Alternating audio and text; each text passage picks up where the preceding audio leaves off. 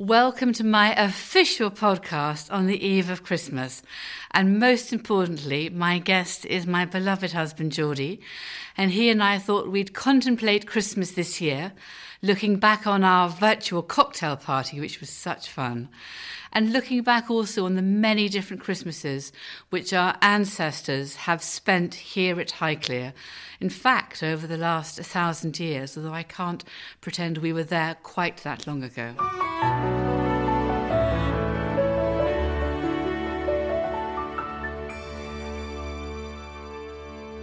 Well, a thousand years is a fair time. I don't quite feel a thousand years, but how long has the estate been in, in, in, the family? Since 1679, so maybe I'm 300 and something years, uh, or 350, 60 years.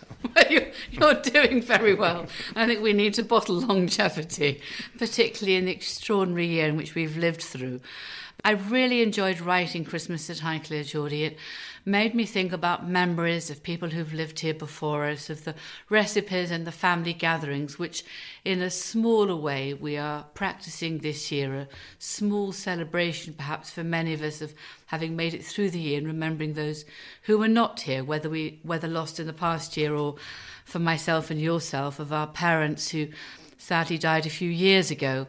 But Christmas at Highclere, the first story I wrote was about a traveller arriving at Highclere 800 AD. So that was the Christmas in which King Charlemagne was crowned Holy Roman Emperor, Emperor on Christmas Day. And there's the wonderful, huge statue down by the gardens. Yes, I mean, as a, as a small boy, the, the statue of King Charlemagne in the corner down there by the monk's garden, sort of surrounded by the yew tree and with dark ivy on him, was actually a little bit intimidating and slightly ghostly. But my grandfather always said, "Oh, your your you, our family goes back a long way, and you're related somehow to this man," which I thought was rather an amazing thing, because he was such a dim and distant, extraordinary character from the past. Well, my father always said we were related to him as well. the world, the world The is related to King was. Charlemagne. Yeah. but, um, but it it is an extraordinary statue, and I also used to say to Eddie that if he was looking to the left, it was a good day. If he's looking to the right, it was not a very good day. We had to watch out. But um, I don't think he, luckily, he ever moved his head. Otherwise, I would have been really spooked. Yeah, but he's been, he's been a sort of sentinel there, sitting in the corner there, looking back up towards the castle in the distance, rather than that our more recent statue with the, the, head and bust of Capability Brown looks across his landscape to the south and southwest. But of course, they're both figures in, in long time periods, aren't they, really? I mean, Capability Brown had an extraordinary influence on the landscape of Highclere since the 18th century, and King Charlemagne on the whole history of Europe since a very long time ago. And again, we all stop and pause at the winter solstice, which is then marked by Christmas on the 25th of December, and think about these things from the past. I was thinking back to the early 60s, that very cold Christmas. Was it, was it 64 or so? And, and literally everything was frozen. And I was, I was pretty young, uh, young then, about seven or so. And, um, and the lake at Milford Lake was frozen solid. And I remember Christmas Eve so well with snow, flowery eddies of snow. And a fox ran across the whole lake literally in front of us, left, right, quite a long, a long distance, and it seemed sort of emblematic of the, of the time. And then going up to have Christmas Day with my grandfather in the castle, and when you're quite a sort of small person, then the, even you know we have this big Christmas tree now, but even though we had lesser Christmas tree, it was still quite a big thing. And it was quite intimidating building to be there over, over Christmas with the rest of the family. And there was the grand Christmas lunch in the dining room, and the rather forbidding butler, Robert Taylor, who really was a Mr. Carson properly of the time and used to be quite strict with the children. And so, you know, you, ha- you have these. My grandfather just loved telling endless stories, and, and, and, and he, he, was, he was always full of great excitement and, and charm. But, but these memories do stick in the mind. And part of you know Christmas for me was always going down to Cornwall, and many of the recipes are from my my memories down with my mother and Queenie, who was our old cook who used to cook for us, who specialised in those really very heavy English puddings, but we loved them. We used to spend the whole day running on the beach, building forts and playing football or whatever else, going for long walks and coming back to have treacle tart amongst all the other foods. And of course, I was just trying to remind our son Edward that in Cornwall, after Christmas Eve, all the shops were shut for about seven days.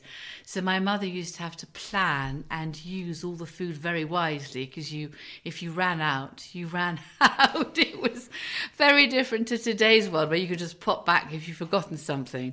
But I still enjoy it and the the planning of the menus and because there were so many of us we all had where we sat and who was laying the table who was clearing up who was washing who was drying who was setting for the next meal.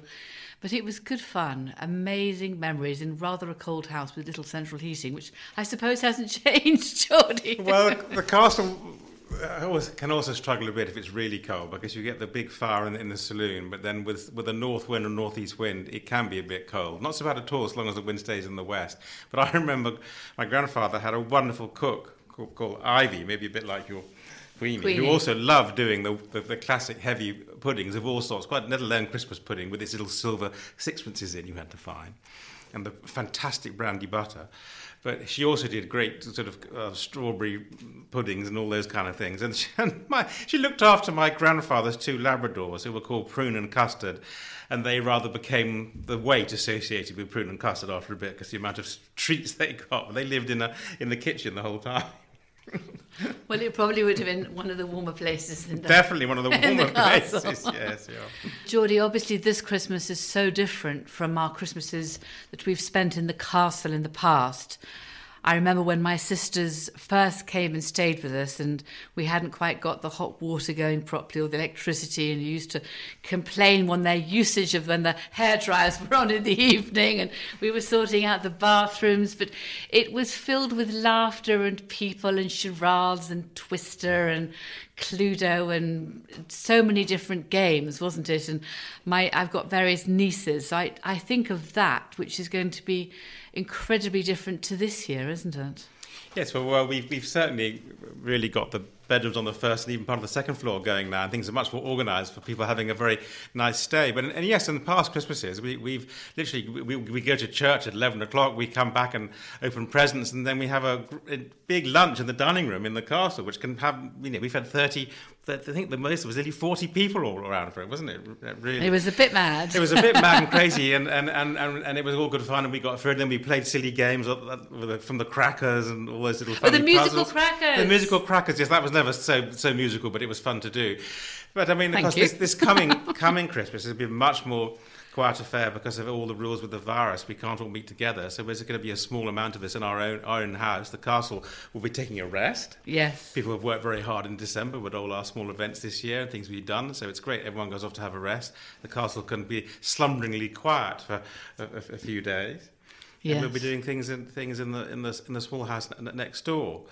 But um, of course, going back to my grandfather's uh, um, time, when it was a small boy. It, Christmas was was all great fun, but, but it was a slightly intimidating, enormous building and lots of adults. Um, but we did used to all it's the same old routine of going to church at a, at, a, at eleven, all the whole Christmas service and all the carols, and that's all great. Then we go uh, back. You could actually walk back up to the cars if you want to take some exercise from from, um, idea. from church, which, which is which is great. Um, and and then there was the, again the, the, the traditional big lunch in the in the in the, in the dining room, um, of course all, all ages and and um, there would have been some of the, of the normal games around around the crackers and board games and that kind of thing as, as well, as well as silly games like going and hiding in the castle playing sardines all that kind of thing. Although we have done that as well, haven't we? done that we? too. My grandfather used to love all that kind of thing. It's a little bit alarming sometimes for kids because if you were a bit silly, you could go really high up in the building and you might fall through something. My parents used to get a little bit worried about that. Although I think there's less things to fall through now. Nah, that's true enough. Yeah. But on the other hand, there are various mannequins scattered around in various cupboards, which I think, as a small child, might make you shriek and run yes, away. If it was a, a, dark area and I opened that up suddenly. I think I might have had a, had a jump and, and run a mile. But yes, of course, there's there's sort of nooks and crannies of the castle. It's a very big building. Um, but but of course we have brought a lot of it to life and improved quite a lot of the first and second floor. So it's so it's really sort of a fully going building again nowadays. Yes, and I think when we played sardines in more modern times, we limited it to two floors, which I thought was strategic. Nevertheless, I think you went and hid with um, a girlfriend. Well, you went and hid, and a girlfriend of mine found you. Twenty minutes later, none of us had actually found the two of you. I, I think my grandfather would love that idea in the past. I'm sure he did, Geordie. So funny. Just to go backwards in time a little bit, of course, your grandfather also also spent the Christmases from 1939 to 1945 here in the castle. And in many ways, that's worth pausing for thought and thinking about as a comparison. Because it was a very strange time. Often families were split apart. Some might have been at war, others were working in London, other children, such as here, were evacuated. So it was a really challenging time. And there are some lovely letters and notes and memorabilia from your father who came back here with his cousin Patricia, who I was lucky enough to know and who told me so many stories of that time before she sadly died. And she and your pa would go in and give presents to the evacuee children and, you know, try to sing to them under the Christmas tree and make their Christmas a little bit better. They were between three and five years old and they were not with their parents. So it was a really challenging time. And obviously, I wrote the book Catherine the Real Downton Abbey, which takes um, readers through the World War II, beginning in obviously the preceding decade and ending in 45. And I loved writing that book. It made me cry and laugh, the resilience and how people managed to work their way through it. But the Christmases have remained with me in my in my mind. Yes, well, my father spent much of 1944 as a soldier in Italy, slowly moving up, up the country, which is obviously very challenging. My grandfather used to write him letters as if everything was quite normal. my father would be saying, "Well, yes, actually, it's kind of tough here. We, we you know, we've just been shot at." but, but, yes, you're right. He then finally did come back towards the end of, of that year, mm. as his unit was, was, was sent back. He had to have a small a small operation on a foot, and he was lucky with that because one of those V bombs landed very near the hospital. So you, you know, you could either be shot out in Italy or something might happen back home. But then, then of course, yes, you're right. He then went towards the end. He was helping with evacuee children who were still there right till towards the end of the, of the war until they went back to London again. I think it wasn't until after D-Day until they left, but mm. it was really moving. And Patricia, his cousin, who was 15 or 16, she used to tell me she was staying with her little dog in the castle, sometimes more or less on her own on the first floor and she used to hear the night watchman Stratford come round because he had a dicky leg, so one leg was wooden, and she used to hear that noise as he stamped round with his dog, and um, she th- she told me some wonderful ghost stories actually, but. So I think sort of Christmas is about memories. And looking back now on Christmas Eve, I think the Christmas cocktail party on the 18th was, I hope, quite a triumph with Santa Claus arriving with his sledge and me being silly checking the chimney when we lit the fire. That was a bit silly. And the delicious cocktails, Geordie. We have traversed so much life, haven't we, in the last nine months in terms of some of the new life skills we've tried to acquire, often incompetently, but perhaps that's the charm. well, yes, because it was the, the, the, total sudden challenge of the lockdown period and how we were going to suddenly relate and talk to the, to the world. But of course, in the misery of this pandemic year, unlike going back to my grandfather's time, we have the extraordinary advantage of the, of the modern technology to be allowed to make a window on the world for Highclere and actually and have some fun asking people to join in with us in our original virtual cocktail parties, which was culminated in the summertime when we were in June, and our wonderful one out in the temple on the east lawns of the castle, where the glorious Arab filly Phoebe came and walked in, walked off, as if she'd been trained to do it for her lifetime. She did. That was so funny. You know, it has been amazing and. I have to say, I'm not sure everybody realizes, but when we started with our virtual cocktail party, I think our phones were the wrong way up, so things came out upside down. I mean, I think luckily um, some of the platforms were blamed for rather our incompetence. So we've now acquired quite a gallery of of microphones and help, so it's easier to hear us. But it has been an extraordinary year, and I hope 2021, as it heads towards next Christmas, will have a different feel, a more positive feel, where we can actually gather together again. Well, we really do all hope we will meet all, all our friends again and our, our family again. As um, Her Majesty the Queen reminded us earlier on in the pandemic with that wonderful speech, but I think it'll take the time for the vaccine to become fully distributed to people, so we can't rush the fences, as it were, and we'll have to be careful in the meanwhile. But we're going to do our best here, aren't we, to do as much as we can with, with, with people when, when, when, we can. We had decorated, as, as was shown on the TV programme. We spent a lot of time decorating because we were locked down. And that way, that was a slight advantage looking for something positive to talk about.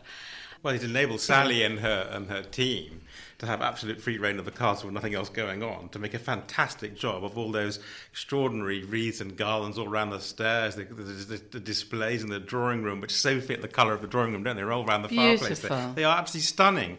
And the total sort of enhancement of the library with all its deep, rich Reds uh, red colours. I mean, that, that, that's fantastic. So I think people really have had a great time going around the castle in a very in a very sort of peaceful and obviously nearly exclusive way. Yes, I think it has. I hope it's been a really lovely day out for people, and um, with hopefully good fortune, we might be able to open in a small way for Valentine's, which should be lovely again, but just very small numbers compared to any other year. But I nevertheless think a day out, a treat, gives you a sort of sense of mental well-being and something to look forward to, which is useful. Otherwise, it's the same old, same old, which can make your head turn round rather than look outwards. Yes, I think we will have a much. It's, it's great to enjoy. We've all had probably more of our, of our fill of endless digital TV stations and channels, all that kind of thing. And it's great to be out in the real world, seeing. I mean, at Highclere, I've been lucky to be able to have this fantastic countryside all around the castle. I mean, the castle is a gem of a building, but it sits in the most amazing scenery in North Hampshire in the wonderful 18th century parkland. The cedar trees, which go, how, how old is the oldest one? Three, 300 years or so? A little bit more. I mean, I think they were um, planted at around about 1770, 1780, but often they were grown on in a nursery for the first 15 years, Geordie, to ensure that they got off to a good start. Your ancestors were good plantsmen. I hope well, you've inherited that. Well, it's extraordinary f- foresight. We live in this amazing landscape, but we wouldn't be living in it had people not had the incredible foresight to have a go and, and plant a design and not worrying about what they were going to see in their lifetime, but how brilliant it was going to be in their great grandchildren and great great great grandchildren's lifetime. It is. It's an honour. It's an honour and a privilege to to be here. And I hope this Christmas, I suspect we'll spend much of the time going for walks. We can also walk around because we've created an area behind the Etruscan temple which I would love to plan with you in memory of your mother. So Jeannie's yes, walk. in She, she, she loved that, that, that bit of the castle gardens around there, always really. And she'd also be very pleased that, that we restore the little temple building. And it's been beautifully done all, all around with, with this new hedgerows and views to the park at the south. It's fantastic around there now. Well, it will be. And I've taken on the bit at the back, so that should hopefully be level. And one of my Christmas walks was just to meander and ponder and plan how we can um, create a little area. And I've got some water there, so we can create a couple of small fountains if we want, or because um, I think of her living by the water in the lake, and then with the, also the Indian paintbrush flowers. So we can have some beautiful yes, lands we need to, tr- we need to try and get, get, the seed for them, but, but, they should grow here perfectly okay. I mean, I've actually seen them wild up in the mountains in, in, the, in the Bighorn Mountains in, in Wyoming, and they're amazing. High, high up there. They're fant- amongst all the other alpine flowers that, that, that you see.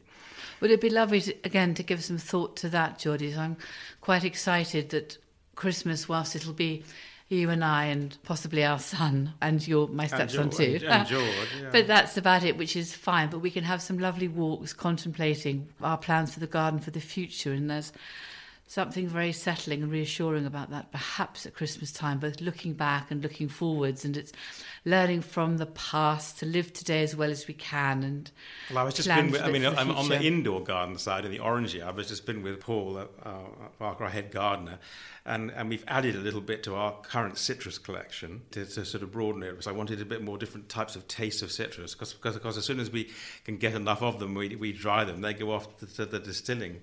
For the gin. For, for, for, the gin, and they're, they're quite a vital part of the production process.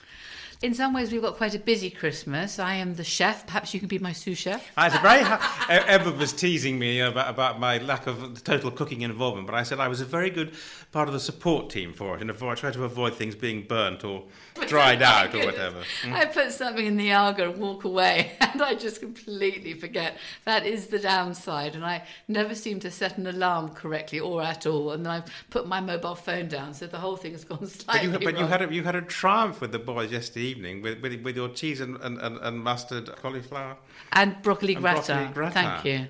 So that was. I, I, I was worrying that this Greek vegetarian dish was was not necessarily going to go down well, but they absolutely demolished it. It was a big success. Well, it was lovely, and then we had some chicken and mushroom soup first, and then that, and that was a hopefully a really good evening meal. So we all slept well.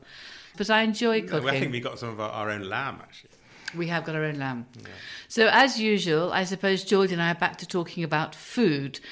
If I hadn't been able to cook soups and some of the foods you love, I'm not sure you'd have married me. Food is at the heart of both of our lives. And it was the heart of my family life growing up. And curiously enough, after my parents both sadly died, what helped us and my sisters, helped us keep together, was sitting down and making spaghetti bolognese and opening a bottle of red wine and thinking about what we'd done that day and how we were going to get through the next few days. So, sitting down, eating together is just an essential part of our life. And at Christmas, that's a good thing to do. And curiously enough, Geordie, in the Christmas book, after my Christmas feast chapters, I then write about the 12 days after Christmas and I start writing about going for walks. So I think that's what we're going to be doing. I've got some thermos flasks, which I'm going to fill with soup, and we can set off with thermos flasks of soup and water, go for long walks, have a good day outside when it's not raining, and then come back in again. And I need to start writing my next book. Absolutely. Well, that's like, well, actually, the traditional thing around Christmas, especially having had a, a, a possibly too rich meal, was, was to climb up Beacon Hill, isn't it? From yes. one side or the other, which is quite steep. And then, and then hopefully the weather's good enough that you can always, they say, you can see about six counties around the circle from it. So well, it, I thought it was really. four counties from the top of the castle. John's always said it's six, but we get muddled about which four or six it is. Maybe it's five. I don't know. Anyway, it's an extraordinary place to live, and and it's lovely. At least sitting down to pause this Christmas. It's special and much needed. Absolutely. Let's hope we all have a very happy and safe Christmas. Yes.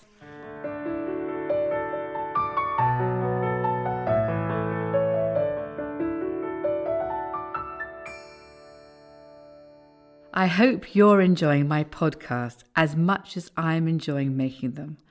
Do let your friends and family know about them. Subscribe, and if you're feeling generous, please leave a review. Thank you.